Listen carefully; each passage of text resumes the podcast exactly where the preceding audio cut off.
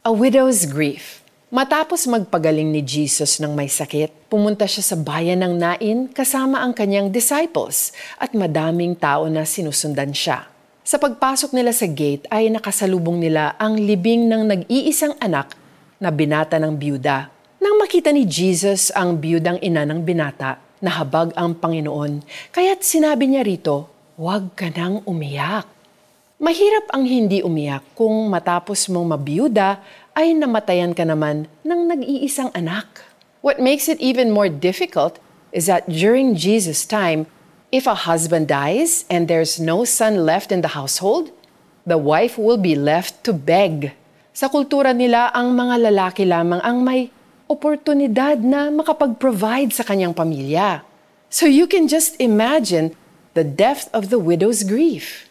Hindi lamang siya namatayan ng mahal sa buhay.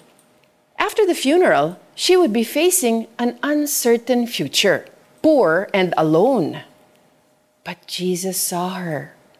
Nakita ng Panginoon, hindi lamang ang paghihinagpis ng biyudang namatayan ng anak, kundi maging ang kanyang kalagayan. Naawa si Jesus at sinabi sa kanya, Huwag ka nang umiyak. At nilapitan ang bangkay. Sinabi niya, Binata, makinig ka sa akin. Bumangon ka. Jesus raised the widow's son from the dead. Naupo ang binata at nagsalita. At siya'y ibinigay ni Jesus sa kanyang ina. Marahil ay may mga bagay na nawala sa buhay mo o mahal sa buhay, kaibigan at kasamahan na pumanaw na sa gitna ng iyong pagdadalamhati. Hindi mo sukat isipin kung paano ka magpapatuloy sa buhay sa mga susunod na araw. Kapatid, Jesus sees you. Alam niya, tulad ng nangyari sa byuda ang kalagayan mo at maging ang kinabukasan mo sa Kanya.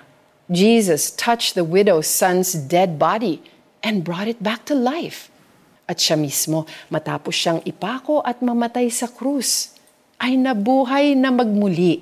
Jesus conquered death at darating ang araw na papahirin niya ang bawat luha sa kanilang mga mata. Wala ng kamatayan, dalamhati, pagtangis at paghihirap sapagkat lumipas na ang dating mga bagay. Ito ang pangako ng Diyos sa lahat ng nananampalataya sa Kanya. Do you believe this promise? Let's pray. Lord, I praise you for you are our compassionate God kahit na wala kaming lakas na lumapit sa inyo, alam ninyo na kayo ay aming higit na kailangan. Kayo mismo ang lumalapit sa amin upang iparanas ang inyong pagmamahal, habag at grasya. Hilumin po ninyo ang sakit na dulot ng aking pagdadalamhati at yakapin ninyo ako. Sa mga pagkakataon na pakiramdam ko ay mahina ako at mag-isa ako. Tinatanggap ko po si Jesus bilang aking Panginoon at ang pangako ninyong buhay na walang hanggan. Here's our application. Sa inyong journal, isulat mo sa Panginoon ang lahat ng mga nararamdaman mo at pati ang mga pangamba at takot mo. Ask Him na bigyan ka ng bukas na isip at mangusap siya sa iyo.